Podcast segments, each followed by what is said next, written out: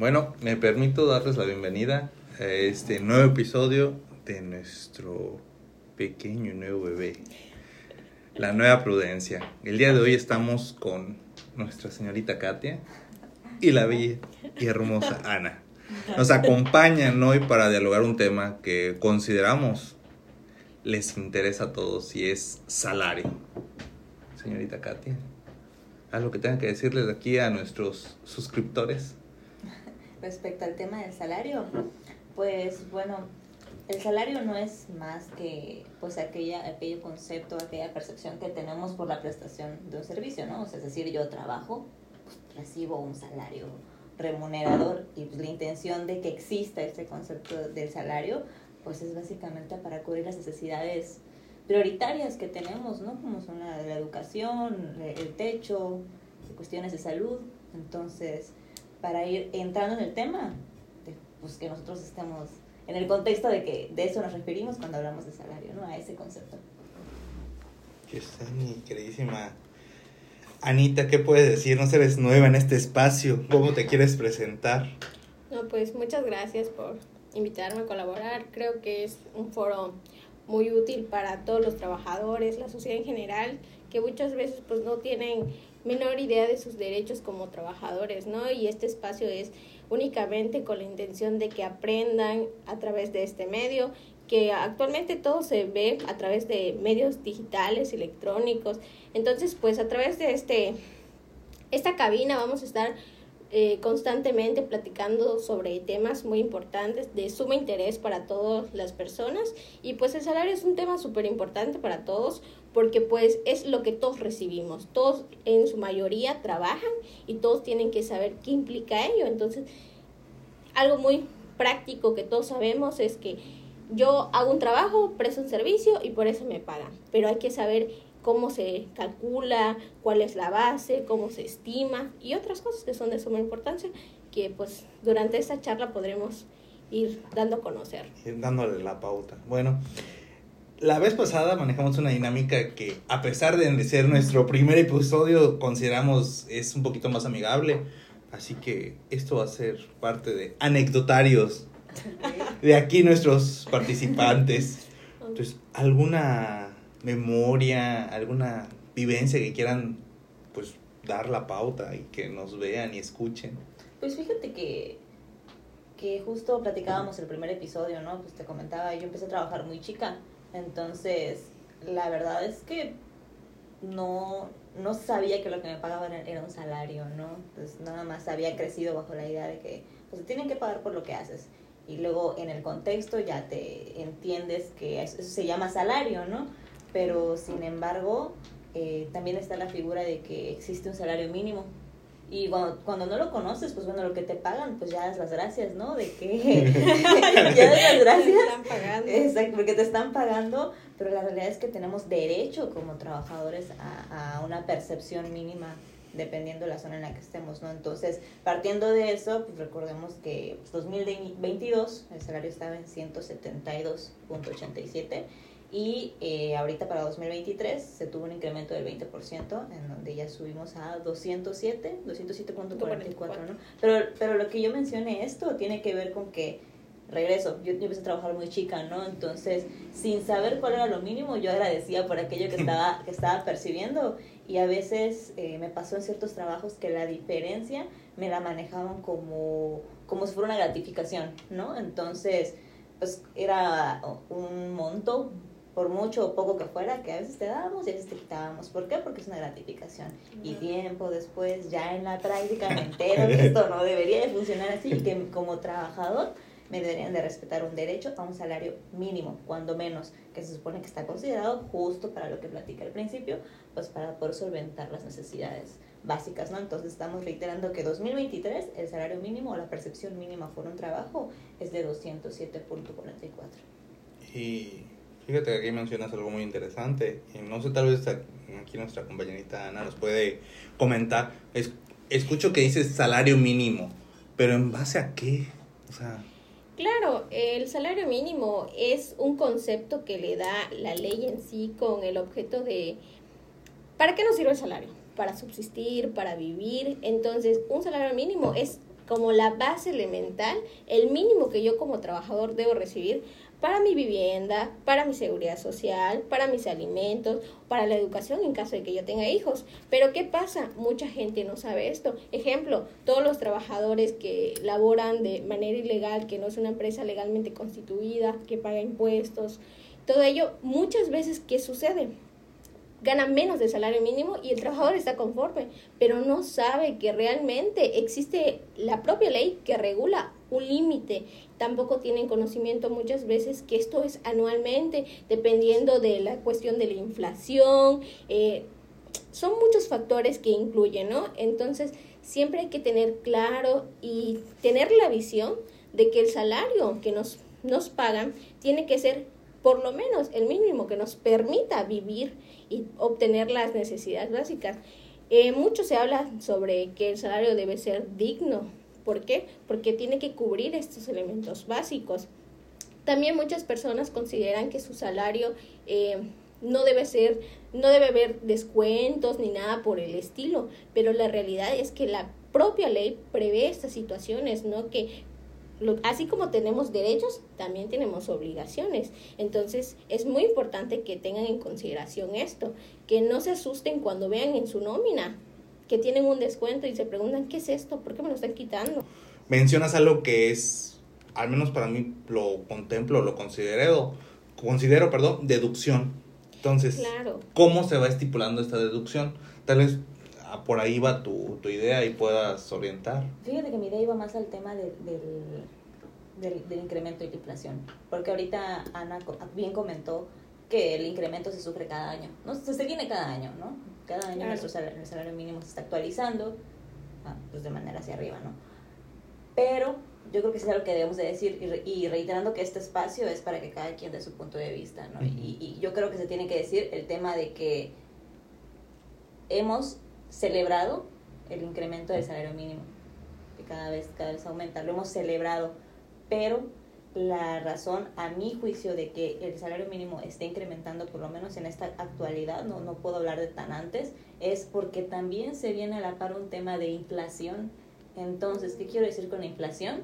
A que, pues, obviamente, los costes de todos los productos, todos los servicios, se vuelve más caro. Entonces, al volverse más caro, nos vemos de algún modo obligados a que el salario tenga que subir para que podamos seguir teniendo pues lo que es el poder adquisitivo, ¿no? Poder comprar o adquirir cuando menos tu, tu canasta básica, pero la realidad es que creo que deberíamos entrar en un juicio o en un análisis de si realmente estamos teniendo un salario mínimo o estamos en una crisis de, de poder adquisitivo para poder obtener aquello de lo básico necesario, por lo menos de alimento, hablando de alimentos, sin meternos en temas de educación, ¿no? Porque a veces, inclusive ganando el salario mínimo, dependiendo del contexto de la familia y a qué te dediques, o si ni siquiera te están pagando el salario mínimo, no puedes hablar ni siquiera de educación a veces.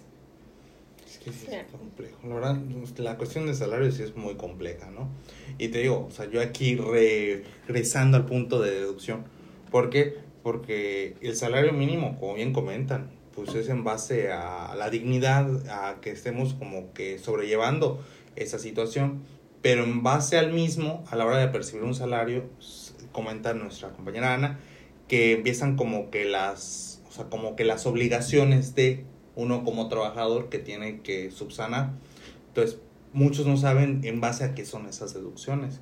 Digo, porque hay gente que, no sé, sí tiene un poquito más del salario mínimo y, al menos yo he visto, eh, ahorita que estoy un poquito más metido en el campo laboral, que hay quienes tienen como que un, un apoyo o les toca como que deducción o ICR. Entonces todo eso al menos a mí se me genera como que la incertidumbre de saber a qué o por qué. Claro, este, siempre tenemos esa duda, ¿no? Cuando, por ejemplo, trabajador te entregan tu nómina por tu patrón y dices, tengo dos divisiones en mi nómina, ¿no? Porque un lado aparece más y me dice un total, luego un subtotal, o gano tres mil o gano dos mil setecientos. Todo el mundo se pregunta, ¿de dónde viene eso, no? Pues hay impuestos ya establecidos que sería muy adentrarnos a una parte contable para saber cuánto nos corresponde a cada trabajador de descuento. Pero pues en la cuestión de un salario mínimo está topado y está fijo, ya dependiendo del trabajo que tú desempeñes, las labores que tú hagas. pues eso va a depender, ¿no? Porque no es lo mismo un trabajador que gana un salario mínimo, el impuesto que va a pagar por cuestión de ISR, a un trabajador que gana, por ejemplo, mil pesos diario, cuando está el salario mínimo en 207.44, ¿no? Otra cosa súper importante, ¿no? El tema de la seguridad social. Muchos trabajadores suelen quejarse por eso, ¿no? Este, que a veces no tienen seguro, pero cuando se los descuentan también se ofenden. pero ellos tienen que tener aquí y saber que esas aportaciones no solo son de ellos, es el patrón da un tanto y yo trabajador doy otro tanto. Claro, la ventaja que tenemos y muchos no los no aprecian eso, ese esfuerzo que tanto el trabajador como la empresa hace, es que la seguridad social no es únicamente para ellos, también pueden afiliar a sus parientes, sus hijos, o sea, que sean conexión directa de familia. Entonces, también está estimado, hay una tasa fija que se les descuenta, es un mínimo. De hecho, si podrás apreciar, serán como 200 pesos, 300 pesos con el ISR y el INS juntos, entonces es mínimo, pero estamos acostumbrados a pensar de que si dice 3 mil en subtotal, eso me deberían pagar y por qué me descuentan otro tanto, ¿no? Entonces es común, pero hay que saber que también una cosa es una retención y una cosa es una deducción. Y va a haber un, capítulo especial porque las retenciones son las que la ley como tal establece como obligatorias, que es lo que hablábamos sobre el impuesto del ISR y del IMSS.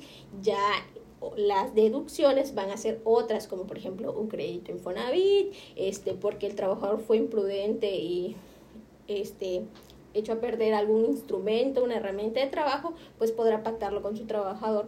Las formas de pago, un crédito Fonacot, un crédito Infonavit y va a haber varios factores, una caja de ahorro, porque esa figura en algunas empresas pues también está establecida y eso será descontado ese salario, pero pues en el tema de las cajas de ahorro pues normalmente ¿qué hace la empresa? Es te voy quitando de poquito a poquito y a fin de año te doy todo tu dinero. Inclusive a veces tienen ahí como el pacto de que si tú ahorras tanto, yo te doy un tanto más, como para que el trabajador entre esa iniciativa. Exacto, esté estimulado a aportar. Fíjate que tú acabas de, de, comentar y me gustaría que pudieras compartir tu punto, tu punto de vista pues, a, la audiencia, ¿no? Ahorita platicabas en el tema de deducciones que a veces si el trabajador suele dañar algún artículo de la empresa, a veces entre las deducciones se ve, se ve reflejado, ¿no? Pero ¿qué pasa si el trabajador dañó este, este artículo eh, de manera, pues, con intención, que, que, fue bajo su negligencia el que no se no haya utilizado el vehículo o la moto de, de, la empresa pues para prestar el servicio y lo haya usado de manera imprudente en estado alcohólico por ejemplo fuera de horario fuera de su servicio o aun cuando se le enseñó cómo usar cierto aparato cierto equipo pues aún así lo hizo a su manera y obviamente al hacerlo a tu manera de, forma imprudencial lo terminas dañando. ¿Qué pasa en esos casos o, qué opinas? Pues mira, hay algo muy importante que suele pasar, es que muchos trabajadores no, no saben, no, no contemplan que dentro de la propia regulación existe esta figura de que sí se te puede descontar por tu negligencia, descuido. Pero ¿qué pasa? Como Normalmente las empresas no aplican eso porque no hacen la debida investigación, o sea, porque para que tú puedas hacer responsable a alguien, tú tienes que agotar esa instancia de investigación, verificar que efectivamente pasó así o porque realmente pues también el desgaste natural del equipo de trabajo llega a un punto que solito se va a romper, va a fallar. Y también depende, ¿no? Porque eh, si tú tienes un objeto o algo a tu cargo, pues tú tienes que informar a la empresa, oye, pues le falta mantenimiento a mi computadora, necesito que le metas un antivirus, le amplíes la memoria RAM y todo. Entonces, aquí es un juego entre participación de parte del trabajador como del patrón. Yo trabajador, yo patrón, te asigno tus herramientas de trabajo. Yo trabajador, tengo la obligación de cuidar. ¿Y qué tengo que hacer? Si algo está fallando, patrón está fallando ya cuando tú anticipaste tu patrón y tu patrón fue el que fue omiso, ¿quién tiene que reponerlo? El patrón, porque pues el trabajador cumplió con esa obligación. Pero ¿qué pasa? Si al final del día fue el trabajador, pues se puede negociar, porque también hay un tope, o sea, no puede rebasar el, el 10%, el 30% de su salario, ¿no? porque si no, ¿cómo va a subsistir? Hay que tomar en consideración que el número de la familia, los alimentos, la educación, el transporte, son varios factores. Entonces, ¿qué tienen que hacer? Llegar como una negociación, formas de pago. Vamos a poner que gane 1.500 a la semana y el objeto que se dañó cuesta $2,000 pesos. En una buena plática, un buen arreglo, dices, no, pues te pago 200 pesos y se va a la parte de deducción, ¿no? Si ganabas $3,000 mil pesos, se te va a descontar tu ICR más el IMSS, más esa deducción que te van a hacer porque esa se llama deducción, no retención. Entonces ya te descuentan ese tanto y ya va apareciendo en tu nómina ese descuento. Fíjate que a, mí me gustaría aportar, porque seguramente en la audiencia, en cualquiera de las plataformas que nos están escuchando o viendo, no faltará quien sea empleador, o sea, patrón. Entonces, si yo fuera alguno de ellos, yo pensaría, ok, o sea, lo que me acabas de compartir es súper claro, pero si yo le facilito a mi, a mi colaborador algún equipo, llámese equipo de celular, llámese auto, llámese moto, máquina, etcétera, cómo yo puedo, pues, tener constancia de que se lo estoy entregando con ciertas características, con cierto estado, en ciertas condiciones y que si algo daña por su negligencia, yo puedo tener constancia de que yo no se lo entregué en, en esas condiciones, él me lo está dando en esas condiciones, ¿no? Entonces, de manera complementaria a ello, sí me gustaría aportar a, a, los, a los empleadores que pues hay un una figura que nosotros hemos manejado aquí que tiene que ver, o sea, la denominamos como carta de resguardo, ¿recuerdas? Sí, claro. en este, en este documento nos permite que podamos detallar todas las características físicas y condiciones en que estamos entregando cierto artículo al trabajador y delimitando que se, su uso será única y exclusivamente pues para las funciones, porque para eso se lo estamos facilitando y pues bueno, el trabajador ahí puede firmar su consentimiento y aceptación de que es correcto, en tales condiciones se está recibiendo, ¿no? Y eso pues que queda añadido en expediente, en expediente laboral y pues así ambas partes estamos eh, de acuerdo con lo que se está recibiendo y con lo que también yo como trabajador, en eh, las condiciones en que verdaderamente lo estoy, lo estoy recibiendo para el, uso de mis funciones, ¿no? Bueno, aquí hablamos de deducciones y retenciones. Creo que es un poquito pesado eso, porque la mayoría de los, esperemos que la mayoría de los que nos escuchan son trabajadores, y está padrísimo también abordar desde, la parte, desde el área patronal, pero sí es un poquito depresiva esa situación de deducciones, retenciones, entonces considero que también, y, y, los que están por comisión, ¿qué, ¿qué, qué, les toca a ellos? Porque pues aquí ya hablamos de, de eso y también, no sé, pues bonos, algo, alguna de esas figuras que digan incentivar al, al, al trabajador. Fíjate, este, David, que ahorita que comentas eso, este, algo súper padre de las comisiones que no todos saben, ¿verdad? Y no, lamentablemente no todos comisionan, ¿no? Cabe destacar que este concepto, esta figura es para cuestiones de servicios, ventas de producto, ¿no? Incentivan al trabajador. El trabajador ya tiene un salario base, y de ahí tiene el derecho a una comisión, que es un porcentaje del servicio o la prestación, el producto que logre vender. ¿Qué pasa? Si a mí me dices, Ana, tienes un salario fijo de 200 pesos, pero si vendes tanto vas a tener un porcentaje. Ana va a vender. me aferro vendiendo, dice Ana. Exacto. ¿Qué voy a hacer? Voy a tocar todas las puertas necesarias, voy a este, hacer publicidad en línea, todo lo que yo tenga, todos los recursos que yo pueda tener, porque sé que independientemente del salario que yo ya tengo fijo, voy a tener un salario extra. Entonces, eso es muy importante. Tienen que saber que no siempre van a ganar lo mismo, porque dependiendo de las ganas, la productividad que tú le pongas, es la cantidad que podrás ganar. O sea, y cabe destacar que no siempre un servicio se va a vender mucho o un producto, habrá temporadas bajas, temporadas altas, y las conocemos, ¿no? Año nuevo, como que no hay mucha venta de nada, de servicios tampoco. Fin de año, todos tienen aguinaldo, todos tienen prestaciones y ahora sí, compra, compra masiva y son como tus épocas en que puedes ganar más. Ahora, que comisión y bono, en mi interpretación, y tú, tú dime si estoy en lo correcto, son dos cosas diferentes. Porque si hablamos de comisión, usualmente pues es algo que vemos cuando se trata de, un trabajo de ventas, como bien pusiste en el ejemplo, ¿no? En cambio, un tema de bono, pues va más a la, a la parte de, sí, también tener incentivado, pero desde, desde otro lado. en qué, cuáles son los bonos que generalmente conocemos o vemos, bonos de puntualidad, bonos de asistencia, bonos de, productividad, entonces que, que cumples con, con, tu entrada diaria, sin tus retardos, sin, sin usar los tiempos de, adicionales, puntualidad toda tu jornada. Este, llegar a tus metas semanales, mensuales, quincenales, ¿no? Son como los bonos que usualmente vemos. Pero, ¿qué opinas sobre el hecho de que sí o no las comisiones son parte del salario porque en caso del bono no es parte de tu salario como tal. Mira, yo considero que pues sería un tema muy profundo de explicar cómo se logra sacar esa cuantificación, ¿no? Porque cada empresa tiene establecido, o sea, no todos tienen establecido el 5, el 10%, cada empresa dependiendo el servicio, el producto que preste, pues es la ganancia que le fija el trabajador, ¿no? Entonces, la comisión sí lo contemplan como algo que integra el salario, pero obviamente sí lo integra, pero va a ser mm, diferente, va a ser variable, nunca va a poder ser estático, a diferencia de, como hablas, de los bonos, vales de despensa, que hay empresas que lo prevén, estas figuras, ¿no? Que se anexan al salario.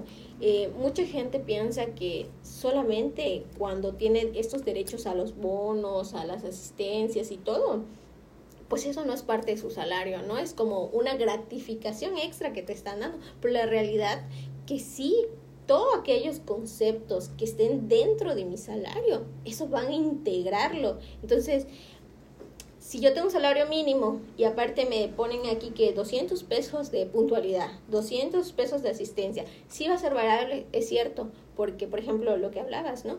De las asistencias y de la puntualidad, pues yo tengo que cumplir este requisito para que me pueda ser pagado.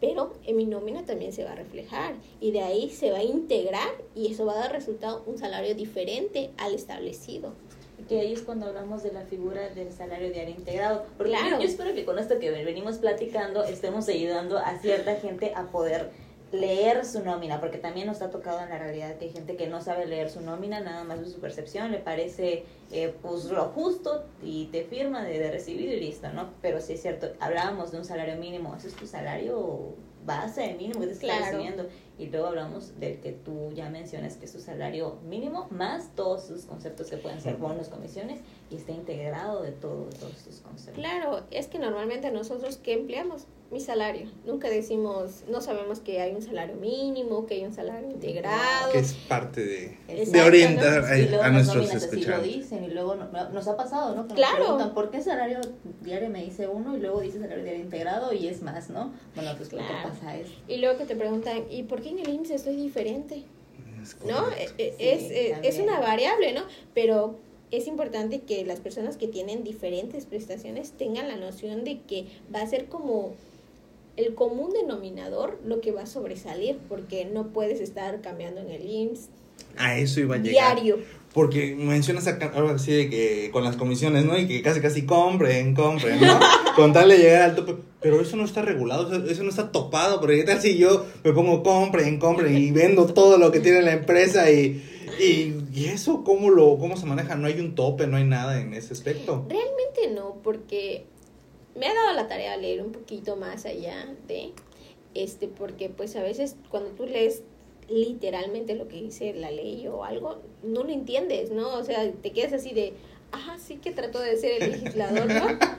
Entonces es como que tienes que entrar un poquito ahí a ver algún eh, reportaje, alguna investigación y todo, y empiezas a abrir campo, ¿no? Algún canal de YouTube que los pueda orientar, algún podcast que, que se llame La Nueva Prudencia, que pueda dirigirlos un poquito y meterles la idea. Claro, o sea, siempre es importante tener pues la cultura de leer, de, de, informarnos, ¿no? Porque muchas veces nos vamos con la publicidad paga y decimos, este, es que internet decía y nunca verificamos la fuente, de dónde proviene, quién lo interpretó, ¿no? Es que mi trabajo no me quisieron dar el día primero y 2 de noviembre, ¿no? claro, o sea, ni siquiera descanso legal. O sea, muchos trabajadores, esa parte, por ejemplo, lo que comenta en ese momento Katia, te reclaman y te exigen de, me toca, pero me toca. Es que en el diario oficial salió y luego te traen un diario oficial de la escolar. O ni siquiera que aplica en México. Exacto. Entonces es como que no tienen el conocimiento, ¿no? Este, pues esto va a ser muy variable. va a depender, cada empresa va, lo fija como más considere prudente, porque también hay productos donde le ganas mucho y hay productos donde no le ganas tanto, ¿no? los autos. Los autos, por ejemplo, o las personas que venden, por ejemplo, Yakul o otras marcas, pues también tienen una mínima comisión y es un trabajo arduo, porque imagínate un trabajador que se dedica a la venta, tiene que caminar mucho bajo el sol, exponiéndose a diversas cuestiones, ¿no? Pues sí. Entonces, recapitulando toda esta situación. La comisión nos ayuda, pero a, a, ventas y todo. Y bonos es algo que ya viene íntegro en cualquier trabajo. Ya sea ventas, ya sea informático, lo que sea. El bono nos puede ayudar para puntualidad, eso es más como para nosotros como responsables.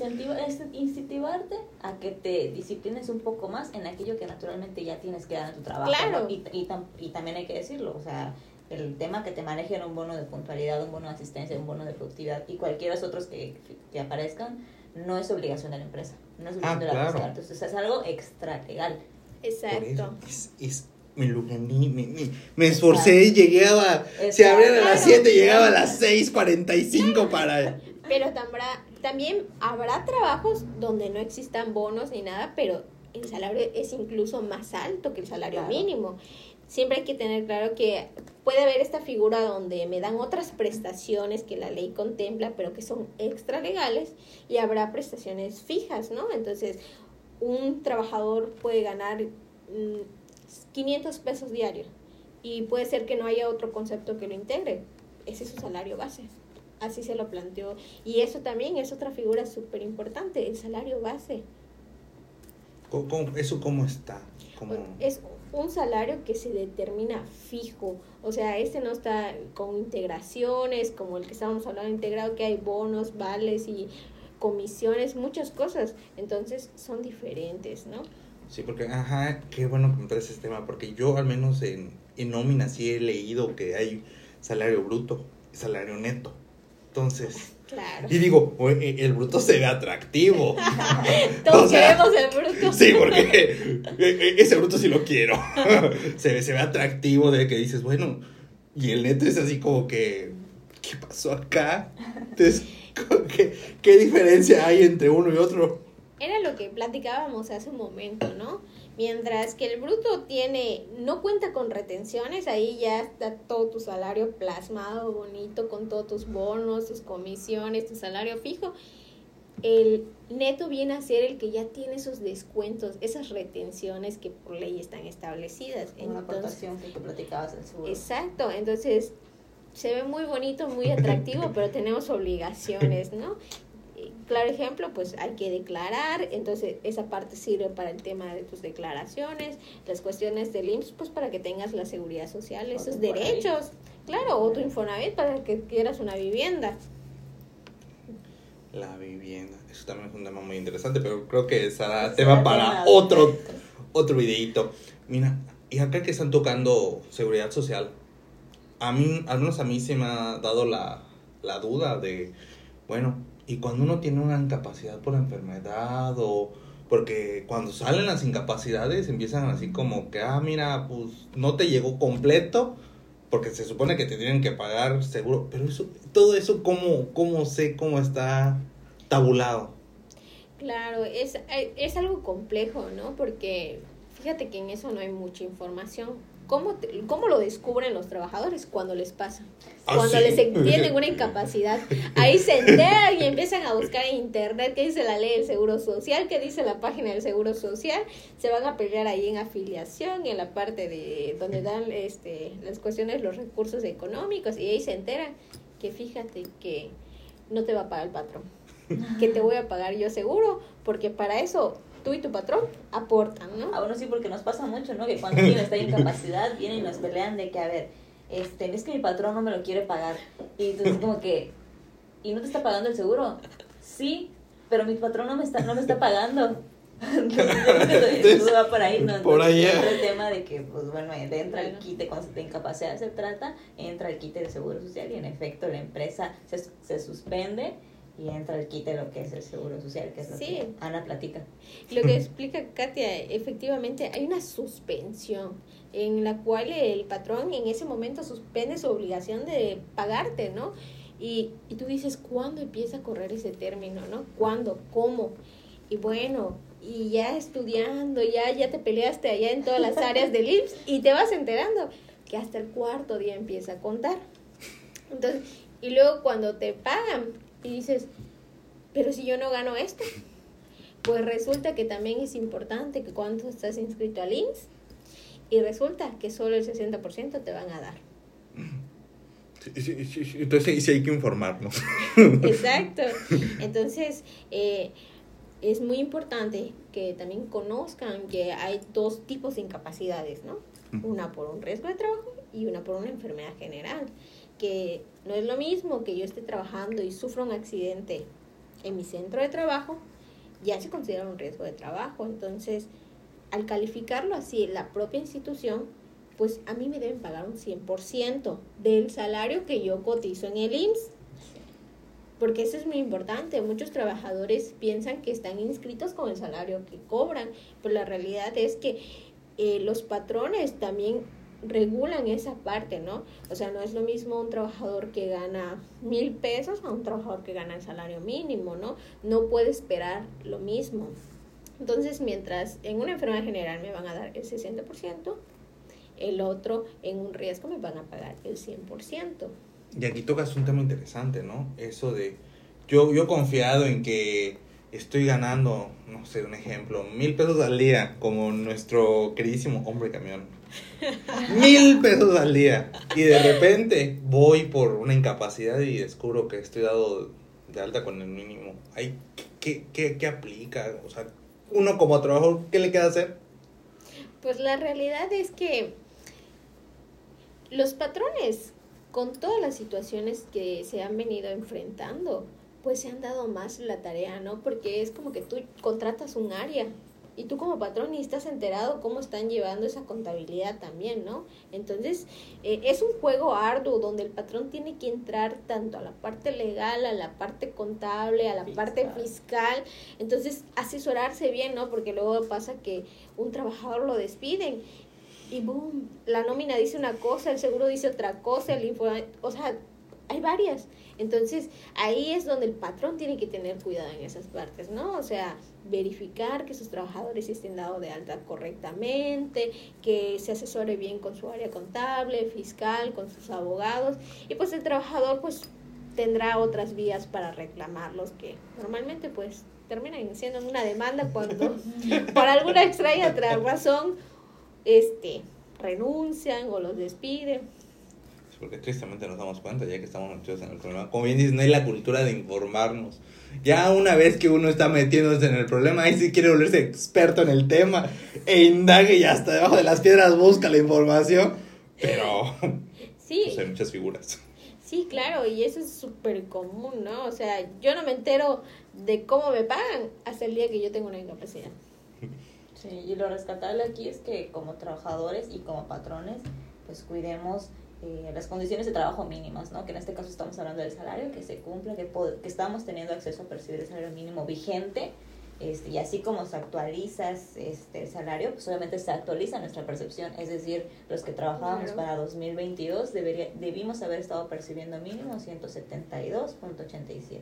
Entramos a 2023, esto también se actualiza en sus nóminas, o sus recibos de pago a 207.44, ¿no? Entonces, en ese sentido, aquí hablamos de salario, pues como trabajador y patrón, verificar que estamos cumpliendo con eso mínimo y dos, que también ante pues, lo que es el seguro social, que es un derecho al que tenemos acceso desde el día uno de, nuestro, eh, de, nuestras actividades laborales, empezamos a trabajar, pues también estemos dados con, con ese mínimo, cuando menos. Claro, es de suma importancia lo que comenta Katia. No tanto el trabajador tiene que cuidarse como el patrón, ¿no? Porque eh, lamentablemente ante un posible juicio, si el patrón no tiene previstas esas situaciones, también puede ser una multa. Eh, no solo por parte del instituto, también puede ser por un juzgado, o sea, son muchos factores que están en riesgo, entonces el patrón tiene que ser cuidadoso, reservado en ello, porque al final del día es un derecho adquirido por el trabajador, ¿no? Porque pues el trabajador para eso trabaja, presta su servicio para obtener una remuneración. Beneficio. Y pues para un trabajador que suponiendo que gana 500 pesos y está dado alta en el IMSS con el salario mínimo, ¿qué sucede? Cuando le pasa una incapacidad, obviamente se va a pelear con el patrón porque dice, oye, todavía que me va a pagar el 60%, ni tú me lo vas a pagar, me tienes inscrito con menos y, y, y yo gano más. Entonces ahí es un gran problema porque pues también hay una afectación económica, ¿no? Porque eh, si tú tienes un salario previsto, pues ya tienes previsto tus gastos, ¿no? En familia, alimentos, vivienda, y que te suceda algo que fue de imprevisto y que luego estés dado de baja con un salario incluso inferior al que recibes, pues es una gran afectación y por eso se empiezan a generar los conflictos entre los trabajadores y patrones. ¿Qué es lo que luego, luego llegamos a sugerirles a nuestros clientes que son, pues son empresas, ¿no? Que en cuestión de salario, salario diario, cuiden que pues tanto en la nómina como ante el seguro social como en su contrato, pues el salario tiene que coincidir. ¿Por qué? Porque ante un posible conflicto, pues obviamente si, si tú lo tenías dado alta en el seguro con el mínimo y luego resulta que en nómina y en contrato era mucho más alto, a veces hasta el triple, pues probablemente seas acreedor de una multa. Claro. Entonces hay que cuidar que por lo menos en estos tres documentos que acabo de mencionar, que es nómina, contrato y la alta ante el seguro social, el diario sea el mismo y el mínimo cuando menos de, de ley. Claro, eso es suma importancia. La congruencia en el tema, ¿no? Porque al final de cuentas es, es en base a eso. Que se, que se maneje como que una congruencia entre todo lo que maneja la empresa y que uno como, como trabajador nos demos la pauta a, leer, eh, o sea, o a mínimo fijarnos en qué es lo que nos están pagando y no nada más quedarnos con la idea de, pues es que esto me llegó. Sí, pero... pero en base a qué me llegó esto, ¿no? Pero imagínate, hay mucha gente que lleva 30, 40 años trabajando atrás y nunca se, nunca se dio cuenta hasta que tuvo un problema con la empresa y se dio cuenta que su nómina hay unas deducciones, que tiene un salario, que su salario integra y hasta que se va a asesorar o escucha del tema empieza a investigar, ¿no? Y ¿qué suele pasar? que hay gente que, como Katia, un ejemplo, empezó a trabajar muy joven. No, no tienes la idea, ¿no? No tienes la experiencia de cómo funciona este ámbito. Entonces, siempre es bueno informarte por todos los medios posibles y con gente que tenga conocimiento sobre ello. Sí. Más que nada, pues eso es parte de lo que esta cápsula quiere manejar con, con todos nuestros televidentes. Eso, ¿no? O sea, que, que sacamos temas que son de interés para todos y les agradezco a mis dos bellas acompañantes el tema. Uno, se cohíbe con tanta belleza, pero les agradezco mucho que estén acá presentes dialogando con esto. Y pues eso es todo de parte de nosotros de la nueva prudencia. Esperemos les haya gustado el tema de hoy.